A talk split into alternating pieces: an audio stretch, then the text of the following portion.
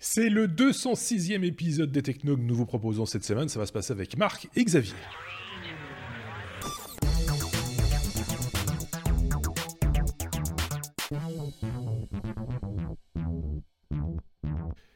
Comme chaque semaine, vous le savez, un autre duo de chroniqueurs, ici Marc et Xavier, pour ce 206e épisode que nous enregistrons le jour du printemps, en tout cas le printemps euh, du calendrier, parce que techniquement c'était hier, hein, je tiens à signaler au passage. Euh, donc voilà, c'est le, printemps et nous retrouvons Marc et euh, Xavier pour euh, parler nouvelles technologies durant grosso modo une heure, mais ce sont de grands bavards, donc je pense que comme d'habitude ça va un petit peu dépasser, ça va un peu déborder, hein, comme, comme, comme toujours. La réputation. À chaque bah, fois, tu fais le coup. Quoi. Ben oui, mais c'est que chaque fois, vous dépassez l'heure, le, en tout cas. Bah, cette fois-ci, j'en dirais le strict, le strict minimum. oui, non, merci. Je fais vœu de silence. Donc euh, voilà, est-ce que vous allez bien tous les deux, Xavier Ça va, un peu fatigué, mais tout va bien. C'est la fin de l'hiver, on sort de l'hiver, le printemps arrive, les oiseaux chantent. La lumière va faire du bien, oui. Bah, je pense que ça va faire remonter un petit peu le taux de vitamine D aussi, du coup, donc c'est pas, ouais, pas la plus mal. thérapie, c'est bien, mangez-en les gens. oui, c'est ça. Vous pouvez en manger. Allez, un petit jingle.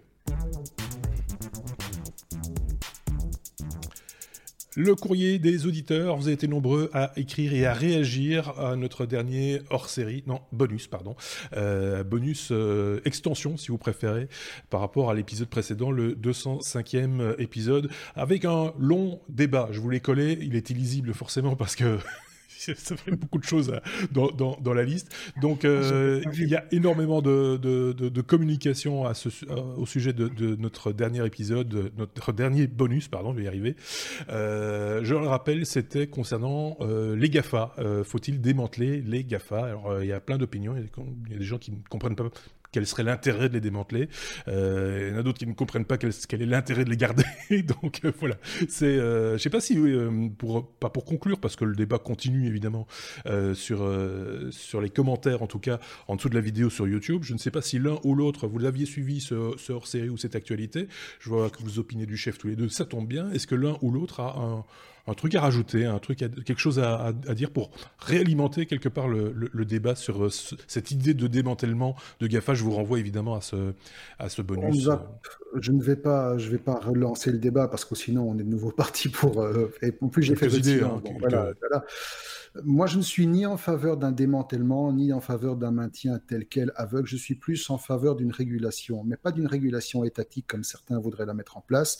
Je suis plus en faveur d'une autorégulation. C'est-à-dire que, par, par certains côtés, les pratiques de, de Google, d'Amazon, de Facebook et des autres me font un peu penser à, à des gosses qui découvrent un peu le pouvoir qu'ils ont.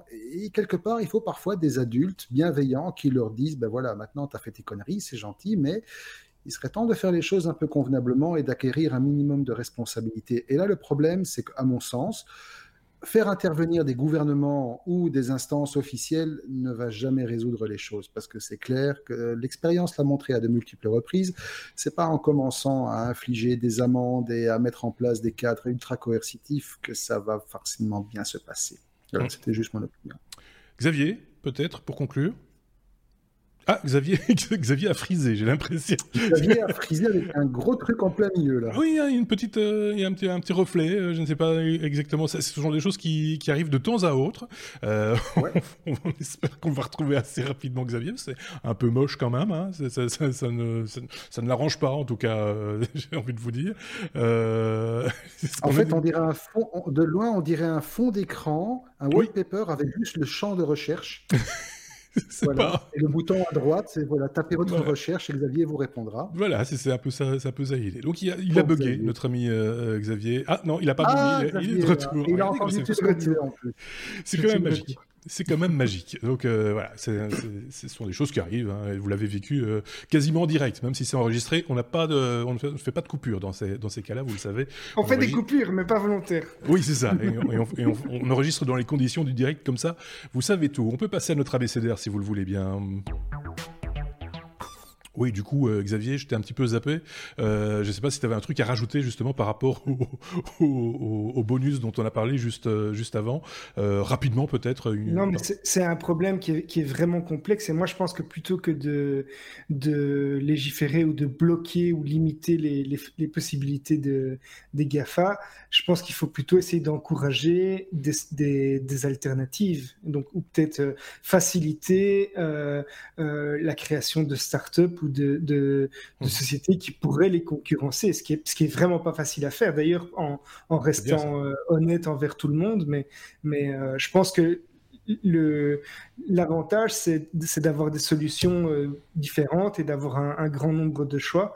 Donc l'idée, ce serait pour moi d'avoir un maximum d'alternatives, mais c'est vraiment pas facile, mmh. vu la force de frappe qu'ont les GAFA, justement. Quoi. C'est pas fini. Hein. Ce débat, il n'est pas clos, à mon avis. Euh, il reviendra sur la table, euh, puisque, je, le rappelle, c'est une candidate aux, élections euh, de 2020 aux États-Unis qui a mis cette idée sur la table, mais elle n'est pas la seule à porter cette idée. Et bon, voilà, il y a les pour et les contre. on voulait faire un petit peu, clore un petit peu ça, ce, sujet-là. En tout cas, on l'a fait. On est à la lettre A maintenant, A comme amende, pour parler d'une grosse amende, puisqu'on parlait justement des GAFA, ben, ça tombe bien, infligée à Google. c'est pas la première amende d'ailleurs, mais c'en est une belle, une fois de plus. Alors, c'en est une belle, oui, mais comparativement aux deux qui se sont déjà mangés précédemment, c'est encore la plus petite, puisqu'ici, en fait, ils se prennent une amende d'1,8 milliard de dollars, ce qui fait grosso modo 1,5 milliard d'euros. Ceux qui se la prennent, c'est Google, évidemment, puisqu'il commence à être coutumier d'y fait. Les amendes précédentes, ben, elles étaient de 2 milliards 400 000 euros en 2017, et ça c'était pour abus de position dominante avec Google Shopping, et 4 milliards 3 d'euros en 2018, ça c'était pour euh, les pratiques avec les divers opérateurs avec lesquels il travaillait. Alors ici, l'amende en question, donc un milliard et demi d'euros, on le rappelle, a été infligée par la Commission européenne, comme d'habitude. Ils commencent à avoir compris que c'était jackpot pour ceux. Et euh, c'est lié en fait aux restrictions que Google aurait imposées aux annonceurs qui utilisent son système d'annonce qui s'appelle AdSense pour protéger sa position dominante dans les recherches. Donc vous savez tous que quand on fait une recherche Google, il y a des résultats qui apparaissent toujours en haut, qui sont des résultats dits sponsorisés. Mmh. Or, Google aurait volontairement restreint l'accès des annonceurs tiers à certaines catégories ou certains positionnements d'annonces contextuelles. Donc, autrement dit, il aurait faussé le jeu de la concurrence, en notamment empêchant que les concurrents puissent avoir accès à des annonces publicitaires de tête de liste, en se réservant automatiquement les meilleurs emplacements et en contrôlant, en allant jusqu'à contrôler de manière très granulaire la publication des annonces des concurrents. Alors, bon, il y a eu un dossier qui a été monté, qui a été analysé, etc. Toujours est-il que le résultat, c'est voilà, Google est convaincu d'avoir abusé de sa position, encore une fois, pour fausser les règles du jeu. Alors, évidemment, comme d'habitude, Google va aller en appel. Comme d'habitude, ça va prendre des plombes, beaucoup. Comme d'habitude, je crois que les deux autres amendes, ils n'ont pas encore, euh, c'est toujours, euh, c'est toujours quelque ah part entre, euh, enfin, dans les limbes des systèmes judiciaires et des systèmes légaux européens, c'est-à-dire mhm. qu'on est parti pour la gloire dans pas mal d'années. Toujours est-il que bon, ça fait la troisième amende d'un montant relativement significatif. Franchement, celui qui tire le jackpot pareil, il serait content de l'avoir. Mais ça pose aussi une question qui va peut-être faire bondir certains qui est, et alors là, je rejoins un petit peu cette discussion en filigrane avec le dossier sur les GAFA, dont on vient d'évoquer le numéro hors série, et les questions que tu viens de nous poser mhm. à Xavier et à moi. C'est un peu cette propension quasi maladive d'une institution comme l'Europe de vouloir toujours fourrer son gros nez partout. Et ça, ça commence à me gonfler grave. ça, ça va, tout le monde n'est pas d'accord avec ça, hein, tu, le sais bien. Tout le monde n'est pas euh, d'accord avec ça, effectivement, mais moi j'assume totalement. Je suis de ce côté-là, je suis plutôt totalement pour l'ouverture des marchés, la liberté des marchés et l'autorégulation. Oui, manifestement, là, l'autorégulation, elle fonctionne pas ou elle fonctionne mal, puisque ça, de nouveau, on revient finalement au débat précédent, c'est que ça laisse peu de place, peu de marge à, quiconque qui voudrait rentrer dans ce marché, finalement. Euh. D'accord, mais est-ce que pour autant, ceux qui se plaignent de ne pas pouvoir rentrer dans le marché doivent systématiquement se retourner vers une instance supérieure et en disant Monsieur, il s'est embêté, embêté, là, il faut lui taper dessus. Qu'est-ce qu'il grosso modo, c'est un peu du bac à sable, quoi. Ben oui, mais en même, temps, en même, temps, il faut bien, quand, quand, quand on, on, te, on, te, je sais pas, on t'empêche de monter dans ta voiture, t'appelles la police. tu vois ce que je veux dire? Du, Oui, ou tu prends ta batte à clous et tu tapes sur la tronche du type. Ah oui, bon, donc, directement passons à la violence. Régulation du marché. la régulation du marché. J'exagère et je caricature. Bien sûr, on, on l'avait bien compris. Mais c'est quand même pas évident, tu vois. C'est ce genre de choses, et je clôturerai là-dessus, ce genre de choses, ce genre de comportement, ce genre de... J'ai presque envie de dire ce genre de phénoménologie de... Allez, je trouve le mot. Ce genre de comportement, on va dire, mhm. de la part de personnes qui se sentent lésées de faire automatiquement appel à une instance supérieure pour légiférer à leur place, peut-être parce qu'ils ne sont pas capables de se défendre, parce qu'ils n'ont pas la taille, parce qu'ils n'ont pas les moyens, parce qu'ils n'ont pas les finances, parce qu'ils n'ont pas les techniques, parce qu'ils n'ont pas les connaissances. On est d'accord. Mais toujours faire appel à papa parce qu'on n'est pas capable de se défendre tout seul, ça me fait très fort penser à, ce truc qu'on avait il y a quelques années, mhm. où plutôt que d'essayer de coexister et de faire avancer les choses, mhm les boîtes préféraient se tirer dans les pattes à coups de guerre de, de brevets. Et si tu te rappelles bien, c'est un des sujets sur lesquels, récurrents, sur lesquels on s'était rencontrés sur les technophiles. Oui, tout à fait. On en avait déjà beaucoup parlé, cette, espèce de, de, de, guerre, mais là un peu ridicule, entre guillemets, parce que c'était aussi des gens qui déposaient des brevets pour tout et n'importe quoi, en espérant faire du bénéfice oui, du, business dessus. Ah, voilà. Donc ici, c'est peut-être, je sais pas si c'est ce type de, personnage-là qui demande euh, que, que, que l'Europe légifère ou que ou demande de l'aide tout, tout, simplement. Et je ne sais pas à quel stade ils en sont non plus. Est-ce que c'est la première demande? Est-ce qu'ils ont déjà essayé quelque chose? Est-ce que, voilà, à un moment donné. Euh, c'est rien. En même temps, si tu veux te plonger dans les arcanes des, enfin dans les arcanes, dans les abysses, on va dire plutôt, des archives, euh, des archives judiciaires européennes, bon courage. Hein. Moi, j'ai pas vocation de me faire moine pour ça. Quoi. Il, y a, toujours, euh, par rapport à, l'Europe et aux décisions prises par l'Europe, je, voyais sur Twitter des gens qui disaient Ah bah tiens, ceux qui disent que l'Europe euh, est, vendue aux, grandes entreprises, ben là, ils, se foutent le doigt dans l'œil. Regardez, ils ont, ils ont collé une amende à, Google. Mais bon, ça n'empêche pas de laisser passer de gros, grosses choses aussi de notre côté. Enfin, c'est toujours un peu obscur, non? On, a, on, finit par, par s'y perdre par rapport à ce type de décision on parle de l'Europe, mais ça peut être aussi au niveau national, ça peut même être au niveau local. Hein. Il y a des décisions, on les comprend pas et on, a du mal à les comprendre. Euh, et il y a personne qui nous explique en fait. C'est ça aussi le problème, c'est qu'à un moment donné, on, on, reste un peu quoi, quoi, non? Ben on reste. Euh, oui, parce que finalement, tout ça, nous, petits individus, ça commence à nous dépasser un petit peu. Oui, c'est ça, ça, prend des proportions. Et ça reste quand même vachement loin de nos préoccupations à nous. Ça va pas, c'est pas ça qui va faire en sorte que, euh, voilà, non, ça va pas nous. Ça va pas nous... oui, non, non, dialogue de sourds. Voilà, ça va pas nous... le dialogue de sourds. Ça, c'est quand on voit ce qu'on voit, qu'on entend ce qu'on entend, on est content de penser ce qu'on pense. on n'aurait pas dit qu'on faisait le silence, là. Allez, Allez, on passe à la suite. La lettre A comme euh, Apple, il va y avoir une annonce, hein, si je dis pas de bêtises, la semaine prochaine, euh, mais il y en a déjà eu. Enfin, en tout cas, il y a eu d'autres choses qui se sont passées entre temps. Euh, et la première chose dont on va parler avec avec Xavier, c'est c'est la, la, bisbrouille qui est en train de se de gonfler entre Apple et Spotify. Voilà, tous ces grands, ils aiment bien se battre un petit peu entre eux, essayer d'aller chercher de l'argent chez les autres. Et euh, pour rappel, le 14 mars, il y a Spotify qui avait porté plainte contre Apple euh, parce qu'Apple taxe de 30% les abonnements, notamment de, Spotify, et mmh. euh, donc ils dénoncent une concurrence déloyale contre Apple Music puisqu'ils disent que Apple Music est mis en avant sur, sur les plateformes d'Apple. Alors le lendemain, Apple a répondu en disant que la taxe allait tomber euh, l'année prochaine à 15%. Ils ont, ils ont commencé à démonter un petit peu les, différents arguments de, Spotify, ou en tout cas essayé de le faire. Et, quand tu dis taxe, euh, c'est la commission en fait, hein, c'est de ça ton. Oui, c'est ça. quand, quand, je dis taxe, c'est une commission, donc c'est mm. effectivement euh, un peu comme pour sur, l'App Store, ben, voilà, toutes les applications, tous les revenus qui sont générés via les plateformes de, de, euh, de l'App Store ou, ou autres sont, sont euh, taxés d'une commission hmm. euh, pour Apple.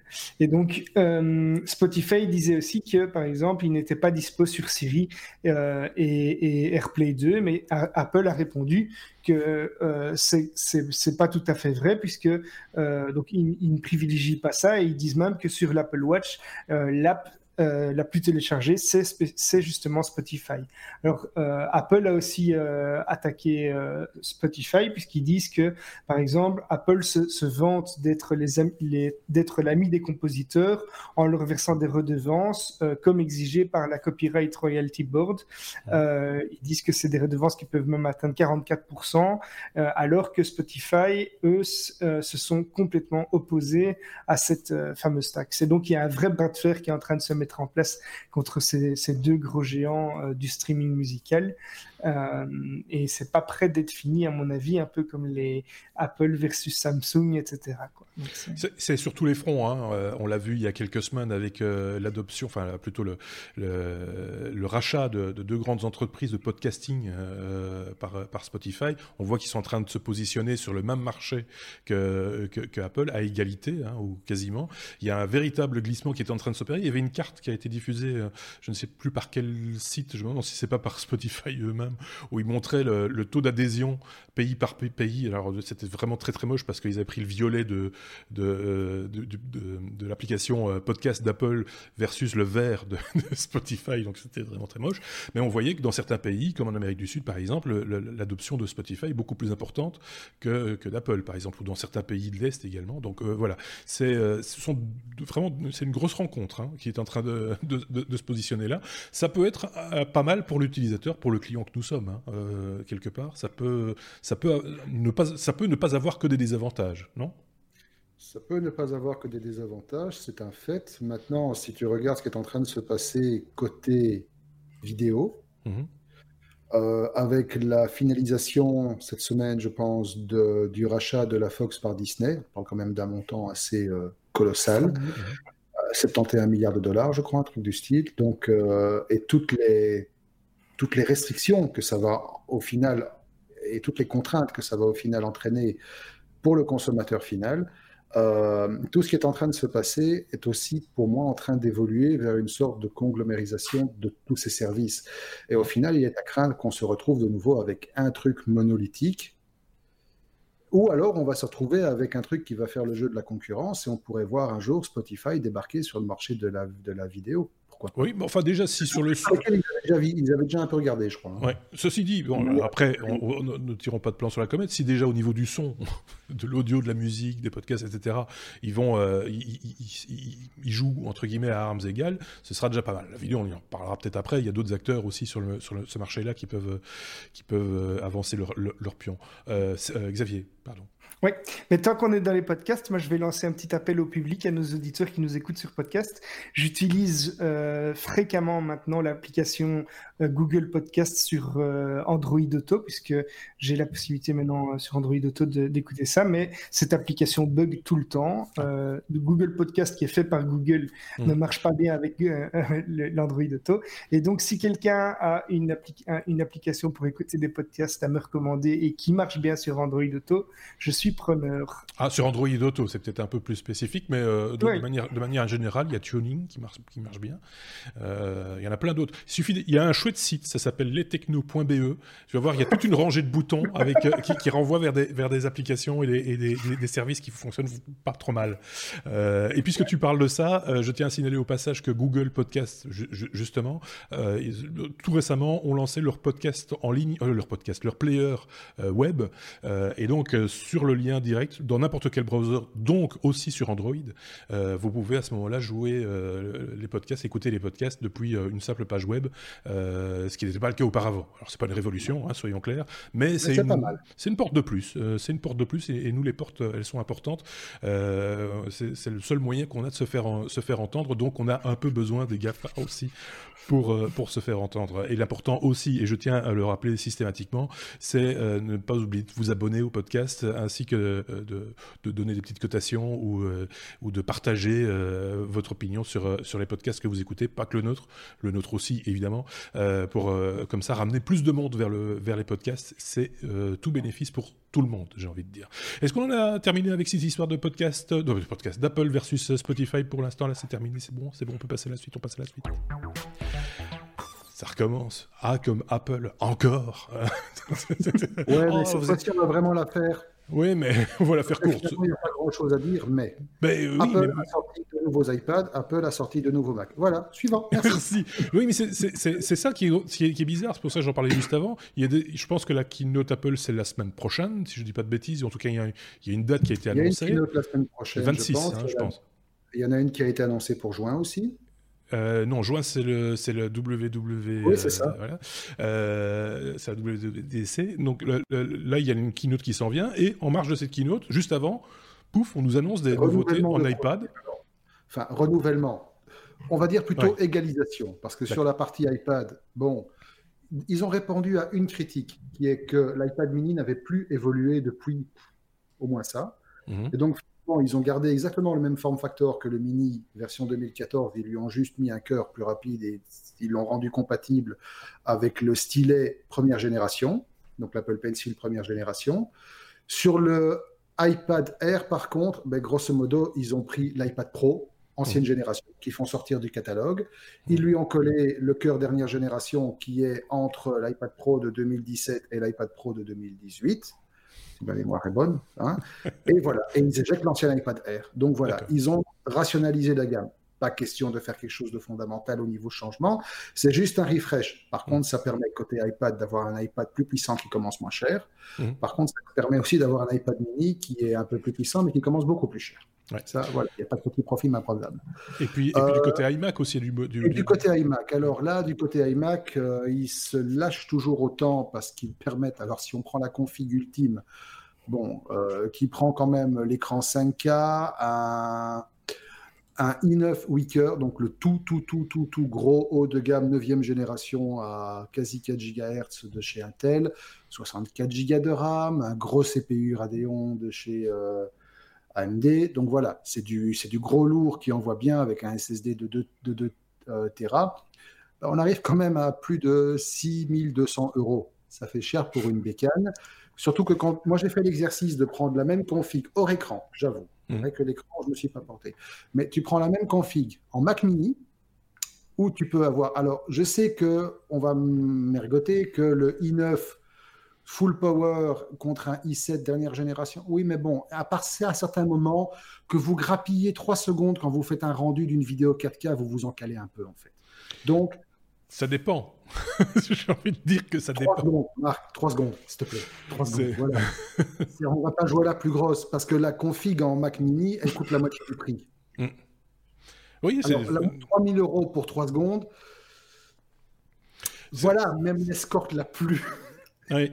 Ce, non, ce ce, ce que tu, puisque tu parles vidéo, et, et ce, que, ce, que les, ce que la plupart des gens, ce que moi les reproches que j'ai vus, en tout cas, c'est toujours cette problématique de, de, du choix de, du, du, GPU. Euh, oui, on sait qu'aujourd'hui, Nvidia tient, tient le, le, le, haut de la, la, la, fiche de plus en plus avec des, oui. avec des solutions qui sont maintenant bien intégrées. Justement, tu parlais en vidéo ben, par Adobe, par exemple. Euh, et ça, il y a de la demande pour, pour ça, pour, pour, pour mieux utiliser, enfin, pour avoir des ressources qui, qui, qui fonctionnent qui fonctionnent mieux. Alors, des solutions existent, hein, des cartes déportées dans des boîtiers qu'on connecte euh, par euh, différents moyens en, en USB-C ou autre. Tout, tout, ça est, est, est, est de l'ordre du possible, mais ça augmente la note, évidemment, à chaque fois. Donc, euh, voilà. Alors, ça augmente la note, mais encore une fois, voilà, si tu pars sur un Mac mini, avec tout ce qu'il faut, tu peux lui coller 64 Go de mémoire, tu peux lui coller un i7 dernière génération, tu peux lui coller un SSD de 2, de 2 Tera, tu l'auras aussi. Mhm. Mm -hmm. Encore d'avoir un SSD de 2 Tera dans la bécane, c'est un peu idiot. Tu prends juste ce dont, ce dont tu as besoin pour l'OS, les programmes de travail, éventuellement le swap, et tout le reste, tu déportes. Tu mmh. travailles sur un NAS, tu travailles sur un truc avec un réseau rapide. Et puis, effectivement, tu as ton petit boîtier externe qui va pas coûter des masses, dans laquelle tu vas mettre une 2080 ou un truc. Tu vas arriver à moins de la moitié du prix pour une config qui va dépoter beaucoup plus. Donc, quelque part, ici, Apple continue à capitaliser sur des machines où le rapport qualité-prix est totalement disproportionné. Et c'est assez paradoxal parce que quand tu vois ce qu'ils font par contre du côté laptop, là, ils ont tendance à rationaliser les prix et essayer de coller à ce qui se fait sur, sur le marché. Ouais. C'est pas logique. Non, il y, a, une absence de logique. Enfin, il y a quelque chose en tout cas qu'on ne comprend pas. Euh, alors peut-être que eux, ils ont leur propre logique, mais, là, sur, sur, ce coup-là, on ne comprend pas parce que si effectivement l'idée, c'était de faire d'un côté, avec les, ordinateurs portables, on va dire ça comme ça, euh, les cibler plus grand public, un peu avec des moyens, mais grand public quand même, euh, et de l'autre côté, du matériel desktop, mais qui s'adresse à des professionnels, à ce moment-là, on ressort le bon vieux boîtier tour dans lequel on va pouvoir mettre les cartes qui vont bien et rajouter les disques durs qui vont bien, etc. Et pas un truc fermé, collé, euh, qui est certes super beau et super joli, tout ce que vous voulez, mais qui, qui est pas euh, beaucoup, pas très pratique en tout cas, et qui, qui est pas très très engageant pour euh, pour, pour bon nombre de professionnels. Ceci étant dit, je, fais juste une petite parenthèse, on pinaille quand même beaucoup parce que le professionnel qui travaille tout seul chez lui à la maison avec son iMac, il fait tout ce qu'il veut. Hein. Il est, c'est le roi du monde. C'est quand tu puissance de la. Voilà, c'est quand tu t'inscris dans un workflow avec plus de machines euh, dans un réseau, etc., où là, ça commence à coincer un tout petit peu. Quoi. Ça, c'est, un peu ça le problème. Voilà, on va faire le, tour de la question sur le. Je vais pas interroger Xavier sur ce coup-là, il se marre dans son coin. Il dit, oh, euh, j'ai une config qui marche, bon, euh, ça va, c'est bon, hein. la lettre B comme biométrie. c'est toujours Marc qui en parle. C'est encore un. Alors, il va falloir définir ce qu'est un brawl. pour nos non, un high Un high brawl. Mais d'abord, un brawl, euh, étymologiquement parlant, si, alors, tu me permets. Un brawl. Non, Nous alors sommes le en Belgique, donc un brawl. oui, un brawl, c'est un truc, si vous voulez. C'est un machin, un bazar, un bidule, un, un, voilà, ça on va dire, ça par exemple, c'était un brawl. Voilà, voilà c'est. Un, high brawl, c'est ça, mais avec une pomme derrière. Le schmilblick. C'est voilà pour les Français, c'est un, bidule, un bazar. Enfin, voilà. Bon, sorry pour cette particularité linguistique. En plus, je fais très mal l'accent bruxellaire. Je suis oui. conscient. je dois, admettre que là, j'ai un peu honte, mais bon, c'est pas grave. oui, mais c'est pas grave. C'était l'aspect caricatural. Quelque part, c'est l'accent bruxellaire qu'un Français s'attend peut-être à, entendre. bon. Oui. Point de ces moments embarrassants. Allons-y. Donc, pourquoi un nouveau Face ID pour les iPhones, iPad, etc. Mais Tout simplement parce que la, technologie Face ID première du nom avait quand même un, comment dire, une faille assez gênante, c'est qu'elle permettait, alors vu qu'elle créait une cartographie 3D du visage du propriétaire du téléphone. Oui, c'est ça, c'est le visage. Parce que quand on dit Face ID, de temps en temps, on peut, on peut se tromper sur le. Sur Face ID, je préfère, c'est mieux parce que Face ID, oui, je suis d'accord. non, non, il y a des gens qui ont des têtes de cul, j'entends rien. Désolé, je vais la faire. Donc, euh, le problème que Face ID avait, non, c'est que dans le cas de jumeaux parfaits, on mhm. pouvait arriver à des problèmes de faux positifs, vu que donc la technologie fait une cartographie 3D de votre visage et de l'extérieur, le visage de deux jumeaux parfaits, ben, par définition, est identique. Et donc, l'un pouvait déverrouiller l'appareil de l'autre. C'est pour ça qu'une deuxième instantiation de Face ID est en train de voir le jour, euh, et en fait qui est basée sur une autre technologie qui s'appelle Hand ID, qui a été euh, présenté la première fois par LG, je crois, euh, et qui en fait se base sur la cartographie veineuse de la paume de la main. Et en fait, Apple s'est dit, ben, il y a un truc qui est tout con, c'est que on a beau être des jumeaux parfaits, il y a une chose qui est unique à chaque personne avec une certitude de 100%, c'est le réseau veineux de son visage. Et donc, la nouvelle, la nouvelle version de Face ID embarquerait des capteurs supplémentaires. Alors, on ne sait pas encore si ça va être des capteurs euh, thermographiques, si ça va être des capteurs qui permettent de voir en profondeur, donc des, capteurs sous-épidermiques. Mais en tout cas, ça va être capable de faire une cartographie du réseau veineux de votre visage pour arriver à une, euh, vraiment une identification quasi inéquivoque de votre identité. C'est sympa comme système. Voilà. Oui, c'est oui. parce que là, ça va être difficile à copier. Là, en tout cas, ben, ça va être difficile de casser parce que là, bon, on se rappelle que lorsque Face ID était sorti, on s'était tous bien marrés en regardant les chercheurs débloquer les téléphones avec des masques en latex ou même des simples photos. Des photos, oui. Voilà. Euh, ici, ça sera probablement beaucoup plus compliqué vu que, voilà, à moins d'avoir euh, la tête de la personne, voilà, Moi, j'ai été étonné par plusieurs applications qui permettent de faire ça, mais ça fonctionne. Enfin, j'ai pu le, le, le, le tester réellement. Ces, ces, applications, on le sait tous, le truc qui, qui, te permet de calculer le nombre de, de pulsations de ton cœur en mettant ton doigt euh, derrière l'appareil photo. Mais certaines applications on te proposent aussi de scanner ton visage. Et donc, tu, tu restes avec euh, la caméra, tu te, tu te selfies en quelque sorte pendant quelques secondes, et il te donne le nombre de pulsations. Et je suis assez surpris et bluffé parce que ça c'est assez précis. Enfin, précis, mhm. on s'entend, hein, mais, mais ça va dans le bon sens. Je veux dire, il ne te dit pas n'importe quoi. Je veux dire, c'est... Donc, sur une simple analyse d'une image, alors à condition d'être dans la lumière, etc., ça a l'air de, fonctionner. Alors, je ne sais pas si c'est ici, mhm. c'est dans le blanc de tes yeux ou, ailleurs, mais euh, manifestement, ces caméras ont la possibilité de voir plus de choses que l'œil humain, semble-t-il. Mhm. Euh, donc, euh, voilà. c'était juste une petite parenthèse, on peut passer à la suite. B comme boulette. Alors, aujourd'hui, la recette des boulettes selon MySpace. Euh, parce que MySpace existe toujours, hein, je tiens à le rappeler. Oui, alors je ne sais pas s'il va encore exister longtemps après oui, ça. Oui, c'est ça. moi, ça me fait toujours rire, enfin rire intérieurement quand je dis MySpace, parce que c'est, rappelons-nous quand même que c'était le réseau social, musical, euh, artistique, machin, etc., qui allait être incontournable, blindé, euh, coulé dans le béton, euh, Internet reposait dessus, un peu comme Facebook aujourd'hui. Ouais, ouais, ouais. Ça a bien changé. Encore le point d'espoir, c'est foutu à jamais, je de dire. Parce que, comme tu viens de le dire si bien, MySpace était basé avant tout sur le partage musical. MySpace était le réseau social qui permettait à des artistes, qui permettait à des amateurs, qui permettait à des mélomanes de s'échanger absolument tout parfois à la limite un peu de la légalité, mais soit, mais qui permettait surtout à des dizaines de formations de se faire connaître à moindre frais et qui ont permis, et encore jusqu'à récemment, tout le monde n'est pas forcément passé sur SoundCloud ou sur Facebook ou sur Instagram, il y a des gens qui avaient encore un compte MySpace, qui avaient. À mon avis, maintenant, ils l'ont plus, ils se sont raquirisés avec, parce que lors de la migration d'un parc de serveurs, ben en fait, MySpace a, comment dire, a perdu l'intégralité des musiques qui étaient hébergées de manière irrévocable et irrémédiable. C'est un peu fou. Il n'y a plus rien à voir. C'est de la boulette de compète, ça, monsieur. Oh J'ai glissé, chef. voilà. C'est le coup de l'appel dans le câble Internet. Voilà, en Pologne, la petite mamie polonaise qui avait coupé Internet à l'échelle d'un pays entier avec un coup de pelle. Non, c'est dramatique, surtout que euh, le truc est parti d'une bête migration de serveurs où on s'est rendu compte que voilà, j'ai glissé chef et ça a foiré comme ça pouvait devoir foirer euh, un sudo RMRF, le truc, voilà, ceux qui font des lignes, voilà, c'est le truc. Tu n'aurais pas voulu le faire quand même. Euh, mais surtout, à ce moment-là, on se rend compte qu'on n'a pas de backup. En plus. Donc, c'est vraiment le karma, là, il t'en veut. Il t'en veut grave.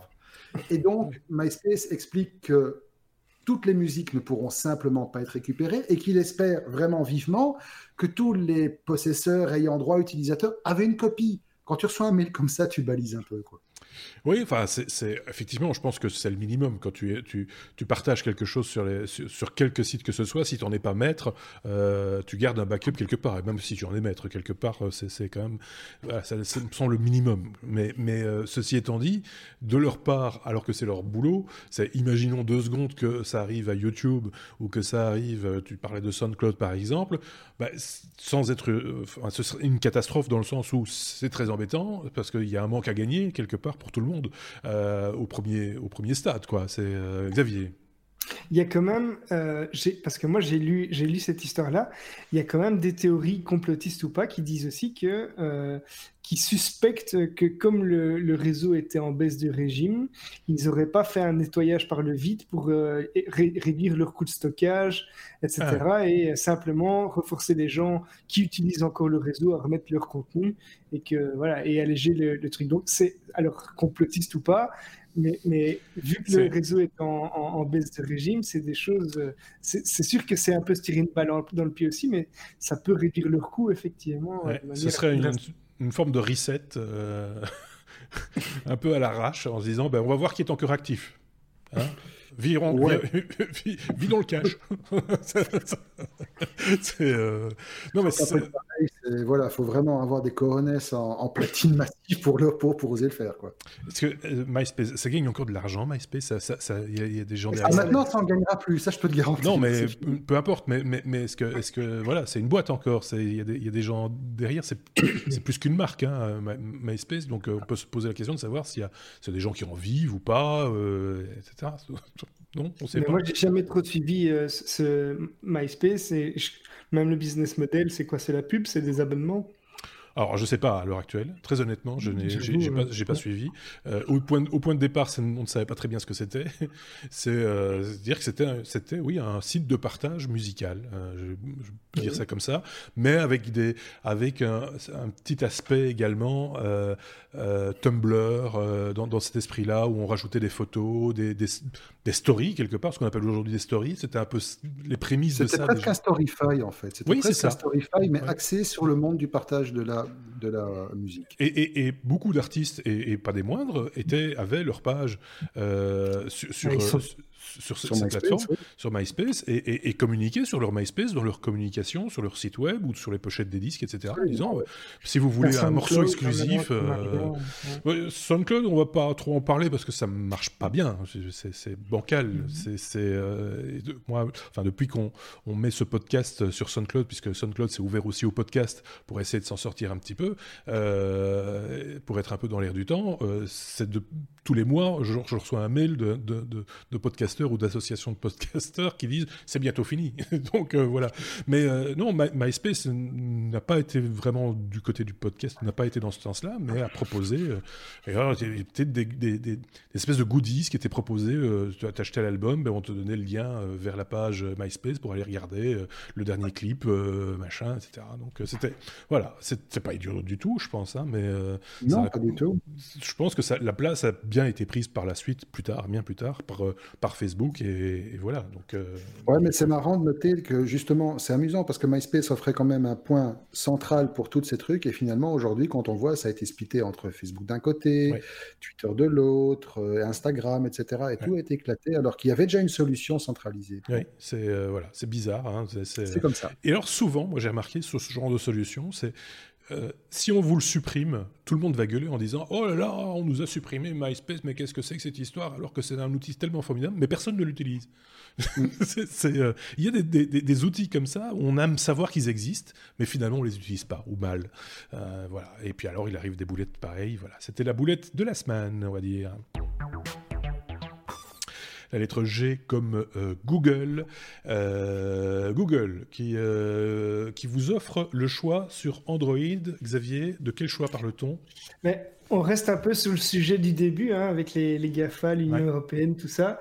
Euh, Est-ce que vous vous souvenez du petit programme qu'on qu avait euh, sous Windows à une période, avec un petit, un petit choix pour le, le choix de l'explorateur euh, Donc on, oui. avant, il y avait que Internet Explorer, et puis pendant toute une période, on a eu un petit programme qui vous forçait, entre guillemets, à choisir votre explorateur par défaut parmi une liste qui comprenait notamment Google Chrome, Firefox, oui. etc. Disons que la justice a forcé Microsoft à donner ce petit, ce petit programme. Tout à fait, voilà, oui, mais, oui, mais, donc c'est le petit programme qui a ensuite vous forcé à choisir.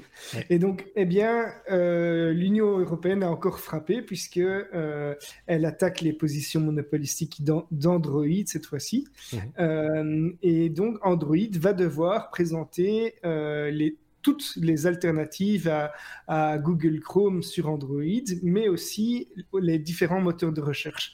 Donc, on aura sans doute droit bientôt, quand on va euh, installer pour démarrer pour la première fois son, appareil Android, à un petit, euh, assistant comme on a maintenant sur Windows qui vous propose de choisir quel est votre explorateur préféré et quel est votre moteur de recherche préféré.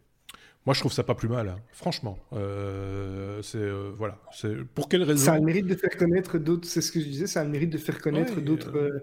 alternatives et euh, c est, c est, après l'utilisateur choisit quoi. Parce que là, bien souvent, l'utilisateur lambda bah, il installe sa machine, il l'allume, il se contente de ce qu'il a, il a Chrome, il est content. et c'est vrai qu'il n'y a pas beaucoup de raisons pour monsieur, madame, tout le monde d'être mécontent d'avoir Chrome, mais en même temps, offrir la possibilité d'utiliser autre chose, euh, bah, ça permet peut-être aussi de s'ouvrir un peu à, justement à d'autres outils et, quitte à essayer puis à revenir en arrière parce que c'est toujours possible évidemment. Donc euh, voilà, c'est, moi je trouve ça pas plus mal. Euh, il faudra voir. On espère que du côté de Apple, je ne sais pas si c'est déjà le cas, mais qu'ils suivent le pas aussi, que des, des, fabricants comme Samsung qui ont leur propre explorateur aussi proposent aussi de, par défaut d'autres. Voilà, autant proposer les alternatives s'il y en a. Oui, il y en a des bonnes petit doute quand même. Ouais, mais, ouais, mais, en même temps, ils sont pas position qu'Android finalement. Hein. Oui, c'est vrai. C'est du pareil au même. Hein. Bon, bah voilà, c'est euh, vrai qu'il y, y, a des alternatives en fonction des choix que vous faites euh, éthiques ou euh, pratiques ou que je, je, je, J'entendais encore parler il n'y a pas longtemps d'Opéra avec son VPN intégré, par exemple, euh, des choses comme ça. Euh, c'est bon il à Firefox qui va lancer une nouvelle version aussi. Firefox. Et euh, alors, au niveau des moteurs de recherche, on, les cite, on les cite assez régulièrement maintenant. Il y a DuckDuckGo qui est un moteur qui ne vous trace pas.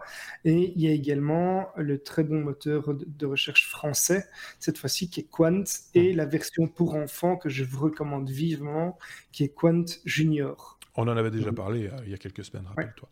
Donc, euh, effectivement, on pourrait faire un jour un hors-série sur les alternatives à, à, Google. Il y a des sites qui, se sont spécialisés là-dedans, hein, soyons clairs, qui proposent, qui, qui n'imposent rien, mais qui disent voilà, ce, ce, que fait, ce que vous utilisez là, l'outil de Google qui fonctionne fort bien, ben, il existe dans le logiciel libre ou il existe chez un concurrent, etc., etc.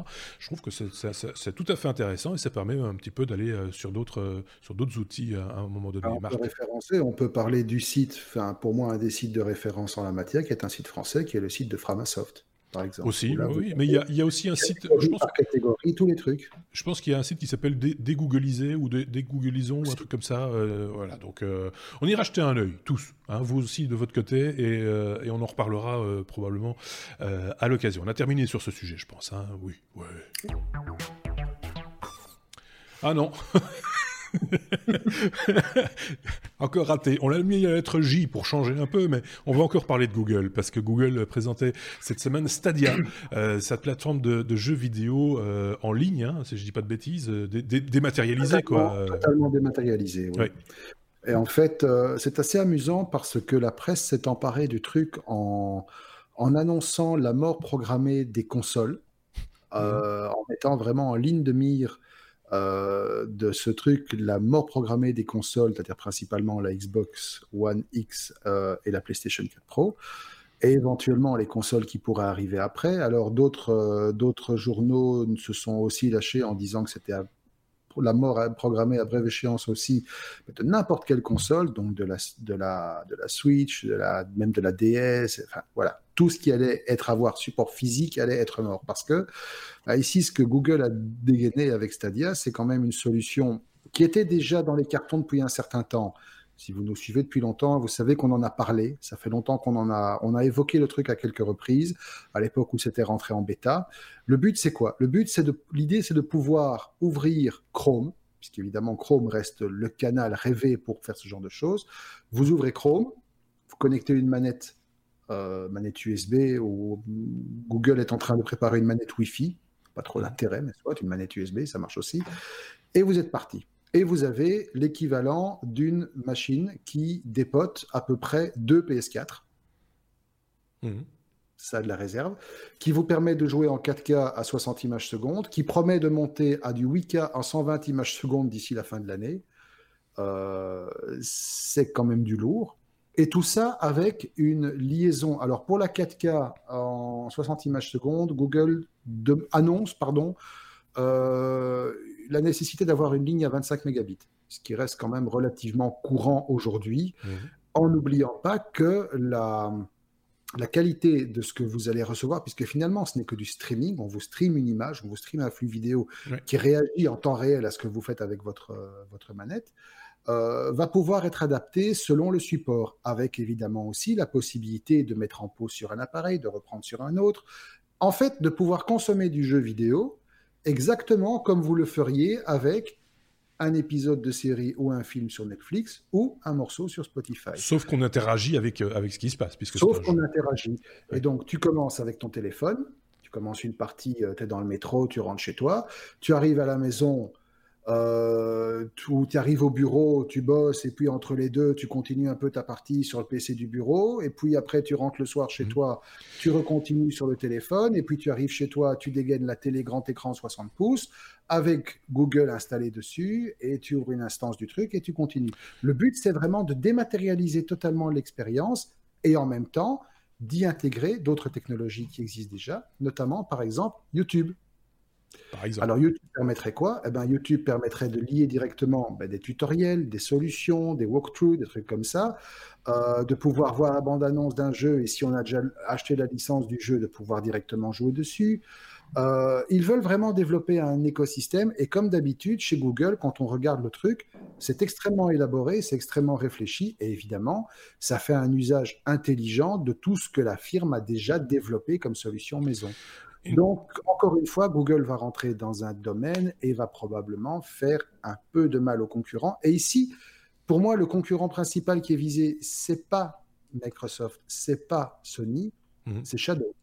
Oui, le Shadow, enfin la solution Shadow, une solution française en l'occurrence. Hein. Exactement, solution française. Eux, je ne sais pas s'ils vont avoir malgré que c'est une solution extrêmement prometteuse, mais qui se base également sur une déclinaison hardware, vu qu'ils vendent leurs petits boîtiers, mhm. euh, même s'ils avaient un temps, je, vais peut-être dire une bêtise, parce que j'avoue que j'ai pas tout su. Ils avaient, je pense, à une époque évoqué la possibilité de pouvoir utiliser n'importe quel browser avec un plugin. Je ne sais pas où ça en est. C'est pas très disponible en Belgique en même temps, euh, ce genre de, de, de, choses, mais euh, on, est toujours demandeur, hein, euh, si c'est possible. Xavier, ça fait un moment qu'il lève le doigt. je vais juste corriger. Je, je, pense avoir entendu une mini-erreur dans, dans ce que tu as dit, Marc. En fait, les, les, les, 25 mégabits par seconde, donc les 30 mégabits par seconde, c'est pour du 4K à 60 images par seconde. Et 25 mégabits par seconde, qui est le minimum recommandé, c'est pour du Full HD en 60 images par seconde. Et donc, effectivement, donc, en, dessous, en dessous de ça, en dessous de 25 mégabits euh, par seconde, on va pouvoir jouer, mais la qualité visuelle va se dégrader exactement comme le fait Netflix, par exemple. Exact. C'est des bandes passantes assez, assez, assez costaudes, hein, parce que euh, on arrive déjà euh, aujourd'hui avec les taux de compression euh, existantes. Quand on regarde certaines vidéos 4K sur YouTube, on dépense quoi de, 6 mégabits, quelque chose comme ça, peut-être un peu plus, un peu moins. la HD, maintenant, on se fait passer ça dans des tuyaux à 1,8 mégabits ou 3 mégabits. Et visuellement, c'est tolérable. Je veux dire, c'est pas, on n'est pas euh, non plus euh, complètement. les gens regardent de plus en plus euh, Netflix, par exemple, ou des choses comme ça par le net. Donc, mm. les, bandes passantes commencent à, à, devoir suivre aussi. Mais si, si tous les services commencent à prendre de la bande passante, effectivement, il va falloir que les, les opérateurs suivent et qu'on ait la fibre un petit peu partout. Le truc aussi, c'est que plus on compresse, plus ça prend du temps de le décompresser, le signal. Et donc, euh, pour sans doute limiter euh, aussi les latences, en jeu vidéo, on sait que les latences, c'est quand même quelque chose qu'il faut gérer et qui, qui est important. Euh, c'est peut-être aussi l'idée de ne pas compresser à outrance l'image pour ne pas justement créer de la latence et à l'encodage et, et, au décodage. Mmh. Quoi. Je suppose, en tout cas. Euh, ici, si je comprends bien, il n'y aura pas vraiment de décodage au niveau de la machine, puisque c'est l'explorateur et il ne faudra pas une machine. Ta machine euh, travaille quand même. Elle, doit, elle doit quand même recomposer l'image sur base de. Enfin voilà, il y a, y a ton, ton, GPU est sollicité à un moment donné. De toute façon. Donc, euh... ok, bon, ben, on a fait le ton GPU ne devrait pas être plus sollicité que pour décoder un flux vidéo classique, en fait. Normalement, non. Euh, mais de nouveau, ça dépend du nombre de data euh, qui, qui, qui, qui, arrive. Euh, ok, on je pense que là, on a fait bien le. On l'a fait. on a fait bien le tour. Alors, je voulais juste rajouter, alors si je retrouve l'info, que le truc est prévu pour sortir au Canada, aux États-Unis, au Royaume-Uni et de nombreux pays en Europe. Donc, on peut espérer que la Belgique en fera partie. Mhm. Et que, par contre, il n'y a pas encore de prix ou de date de sortie annoncée. Ça va être un gros concurrent pour la Shield aussi, ça. Hein oui, sans doute. Ça va être un gros concurrent pour la Shield, effectivement. Oui. Donc on va, voir. Enfin, nous, on n'est pas très jeux vidéo hein, chez les technos. Enfin, euh, en tout cas, on n'en parle pas souvent. Euh, mais ce genre de solution-là, ça peut ouvrir des perspectives. Mais éventuellement, euh, pour, pourquoi pas. Mhm. à suivre. Alors, je ne sais pas si tout le monde connaît l'enseigne Lidl. Euh, voilà, c'est nos amis qui nous écoutent au Canada, en Suisse, en France. Euh, vous nous direz si vous connaissez Lidl. Lidl, c'est un magasin, ce sont des grandes surfaces, hein, c'est du, du, retail euh, qui déploie des bornes de recharge électrique. Et ça, c'est une bonne nouvelle, Xavier. Effectivement, donc euh, la, chaîne de distribution euh, a, dit qu'elle allait installer près de 400 bornes, de 400 bornes de recharge pour les véhicules électriques à travers l'Allemagne notamment. Euh, actuellement, le pays compte un, peu, un, peu, plus de 27 000 points de charge, dont 16 000 bornes qui sont accessibles au grand public. Et L'objectif de, de, Lidl, en fait, c'est d'installer des bornes à proximité des autoroutes euh, qui chargent jusqu'à 50 kW, euh, notamment, aussi dans les zones rurales. Et l'objectif euh, annoncé, c'est d'avoir en fait une station de charge disponible à une distance maximum de 50 km. Donc entre deux stations, entre deux stations de charge. Donc en moyenne, la distance sera plutôt de 20 km d'après le, responsable des services euh, chez Lidl Allemagne. Euh, et ils annoncent également que l'électricité qui, qui, sera fournie via ces chargeurs sera 100% en provenance d'énergie renouvelable. Mmh. Alors, euh, le, la plateforme nationale pour la mobilité électrique, la NPE en, Allemagne, annonce, elle, qu'il faudrait 70 000 bornes publiques et 7100 bornes rapide en, 2020 pour, pour euh, subvenir aux besoins si on tient compte des chiffres qui sont euh, annoncés en termes d'objectifs sur les véhicules électriques euh, dans, dans, ce pays-là. Alors, on a, on a notamment Bruno qui nous a envoyé aussi une petite photo où il a dit, ben voilà, première, première installée au Luxembourg déjà. Et donc, il nous montre une petite photo d'une station Lidl au Luxembourg. Donc, il n'y a pas qu'en Allemagne qui, a, qui est équipée une pompe. Donc euh, voilà. je trouve que c'est une, bonne initiative et en fait c'est assez malin aussi stratégiquement puisque l'enseigne va finalement attirer des clients euh, chez, chez, eux euh, grâce à la charge de, de leur véhicule. Quoi. Les gens qui ont une véhicule électrique vont peut-être cette enseigne-là juste parce que pendant qu'ils font leur course, course ils pourront charger le, véhicule. Donc c'est plutôt malin. ce que Bruno me disait. Il, il, me disait, ben, j'irai faire mes courses là. Voilà. Parce qu'il faut préciser aussi que notre chroniqueur Bruno a acquis récemment une voiture électrique. Et donc, euh, c'est d'où la, la, raison pour laquelle maintenant il fait des photos de stations euh, de recharge électrique. Voilà. Sinon, Les autres magasins, j'espère que les autres magasins vont s'y mettre Ikea l'a fait, hein. très, vite, très, vite, parce qu'en fait, euh, sinon, ils vont, ils vont, effectivement, ils pourraient perdre des clients. Ikea l'a déjà fait, par exemple. Et ce serait tout au bénéfice du consommateur. Quoi. Donc euh, effectivement, bah, c'est par là que ça passe. Hein. Dès le moment où les industriels et, les commerçants, etc., vont se rendre compte que ça leur apporte des clients et que ça va leur apporter des pépettes, ils vont aller dans, le bon sens. Vous allez voir, c'est comme ça que ça va, ça va se passer. En tout cas, c'est mon sentiment. Euh, mais je le partage. M comme messagerie. Euh, je l'avais évoqué la semaine dernière, c'est marrant, euh, cette histoire-là. On se rappelle tous la semaine dernière de la fameuse panne Facebook euh, et, du fait que les, gens se sont tournés vers différentes possibilités. L'une d'entre elles, c'était Pornhub. C'est pas de la blague. C'est-à-dire que ah, quand ça, Facebook... ça, j'ai pas suivi. Si, si, ça, je vous assure. Quand, quand Facebook tombe en panne, c'est ah, et du cul. Euh, et, l'autre, euh, l'autre chose, je l'avais évoqué aussi parce que ça commençait à filtrer, c'était euh, d'aller sur une autre messagerie, d'essayer autre chose. Et Telegram a sorti son épingle du jeu, Xavier.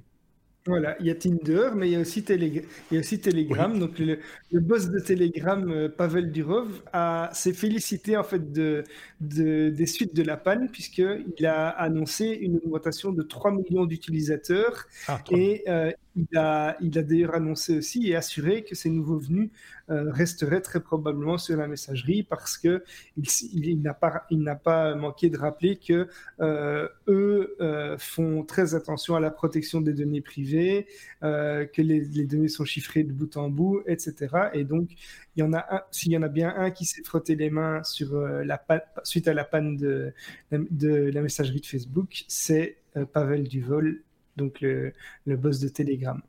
Donc les gens sont quand même fort peu fidèles. Une petite panne. Telegram. oui, c'est ça. Mais j'imagine, enfin, je, dis, ça, mais ça va être mal interprété une fois de plus, mais une petite panne et on va directement voir ailleurs. C'est l'histoire de notre vie, les gars. C'est humain. Je suis pas encore là. que la petite panne ou... Oui, voilà. Euh, on est à la lettre T comme euh, troll, euh, au pluriel, si vous, le voulez bien. C'est Marc qui nous en parle. de, l'extension Tune qui va nous, délivrer, paraît-il, des trolls sur, sur le web. Il faut que tu nous expliques un petit peu ça dans le détail, s'il te plaît bien. Paraît-il. Alors, Tune, c'est un plugin pour Chrome. C'est un mhm. truc qui est fait par Google. Donc, on aurait pu de nouveau le mettre dans Google, mais on a quand même un peu voulu euh, on a voulu changer le nom du podcast aussi. Hein. C'était les, techno Google. Mais non. Enfin, donc, voilà, qu'on fait un truc sur l'alphabet. Google va nous proposer une nouvelle extension Chrome qui s'appelle Tune et le but est de masquer les commentaires toxiques. Ça, c'est la version originale. Euh, alors bon, donc apparemment c'est pas c'est pas un scoop. Les, les, trolls pullulent sur le web, c'est néfaste, c'est pas bon, ça crée des fake news, ça crée des complots, ça crée des, des comportements négatifs, des comportements haineux. Et donc voilà, Google, comme d'habitude, quand il y a un problème pareil, ils, ils le prennent à bras le corps, ils mettent leur home et leur armure de chevalier blanc, leur grande épée, et boum, on y va au combat joyeusement. Et donc ici, ça s'appelle Tune.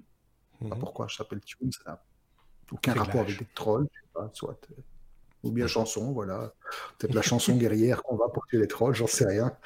Euh, toujours est-il que Tune va s'appuyer sur une intelligence artificielle. Alors voilà, de nouveau, le gros mot fourre-tout.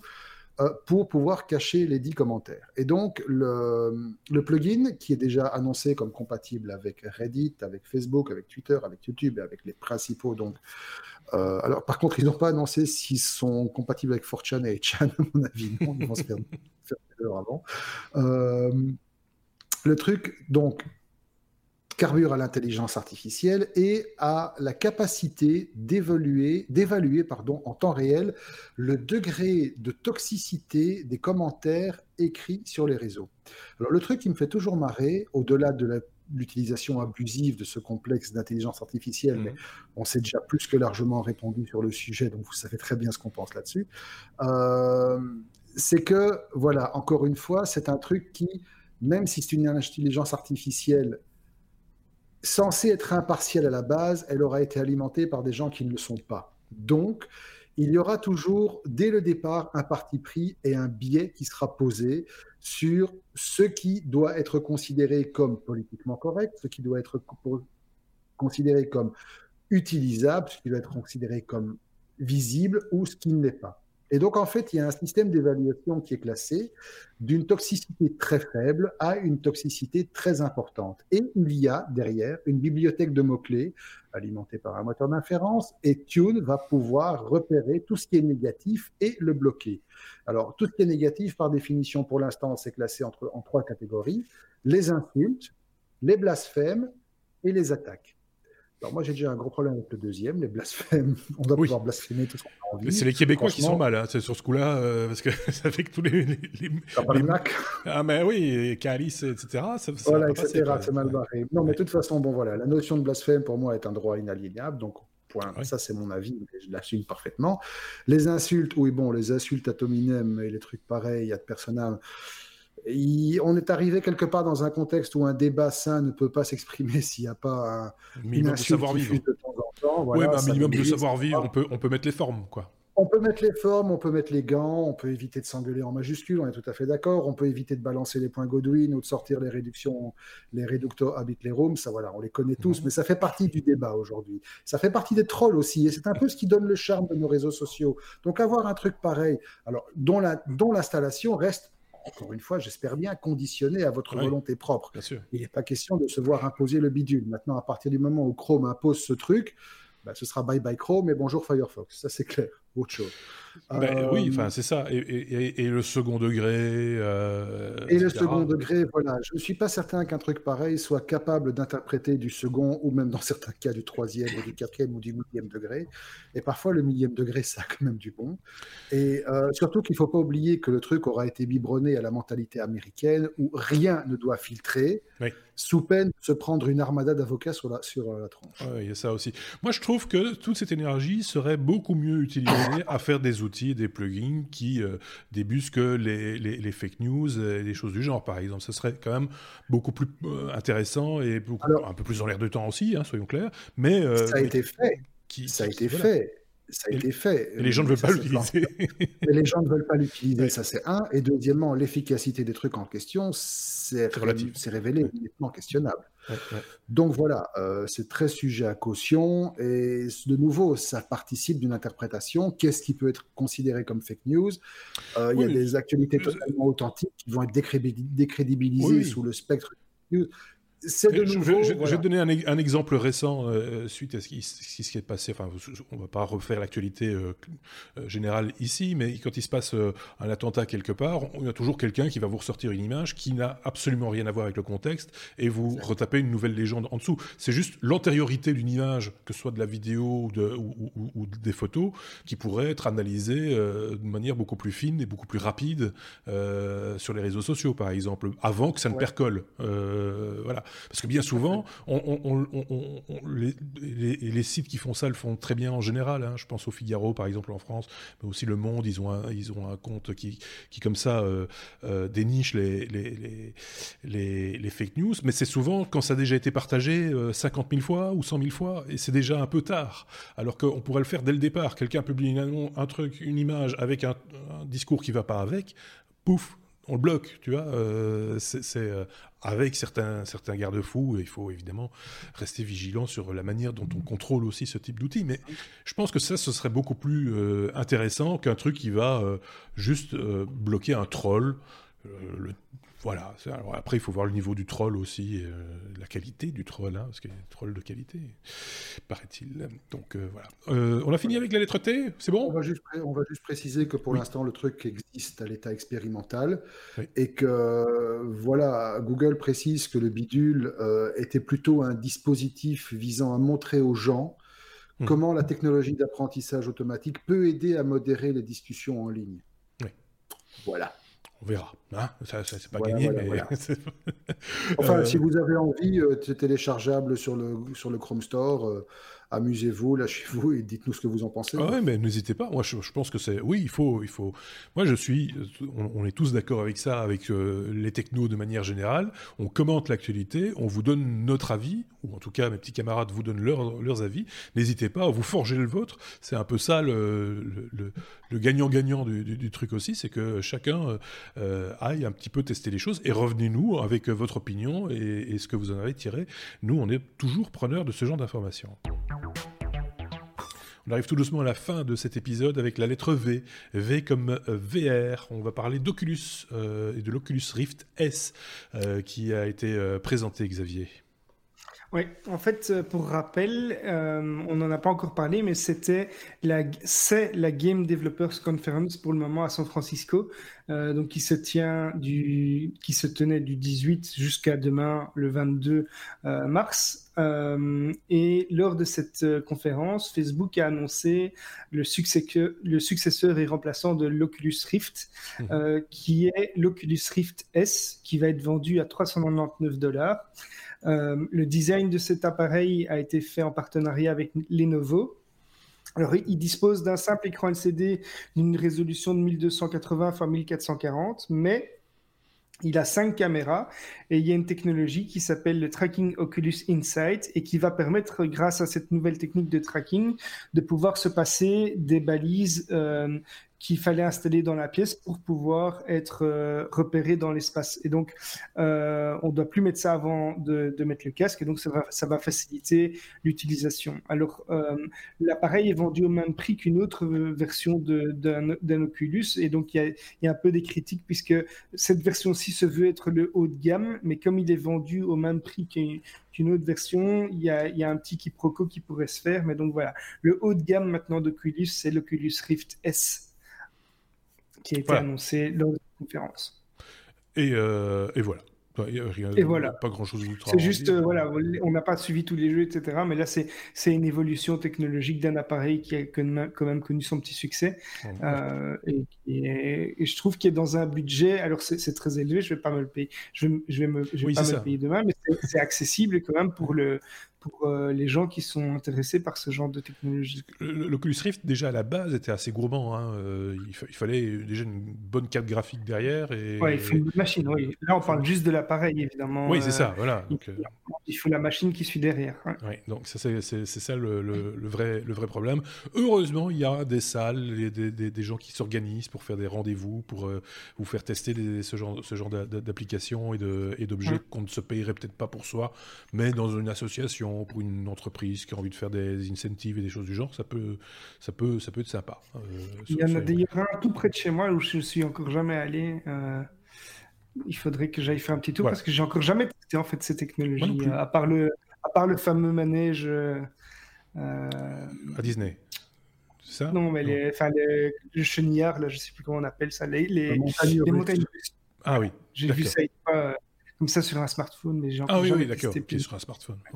Je me dis, tiens, on est en train de s'égarer, il va me parler tout de suite de, de je sais pas, du parc Astérix ou qu'est-ce qui se passe euh,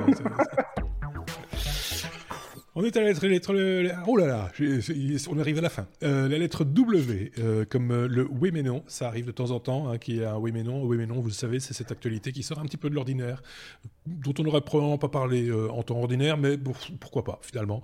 et c'est Marc qui nous l'apporte cette semaine, cette, cette news un petit peu extraordinaire. Ouais. ouais. Je vous ai dégoté un truc qui est un peu à la croisée de de la philosophie existentialiste et du bon gros taf de pétard, mais bien roulé serré, quoi. Qu'à mon avis, monsieur. Alors, est-ce que vous avez déjà entendu parler de l'hypothèse de simulation? Euh, non, pas, enfin, pas de. Alors, je sais qu'il y en a beaucoup qui font l'hypothèse que quelqu'un simule, mais je ne connaissais pas l'hypothèse. oui, mais c'est pas dans ce sens-là. Je reviens avec ma petite panne, si vous voulez.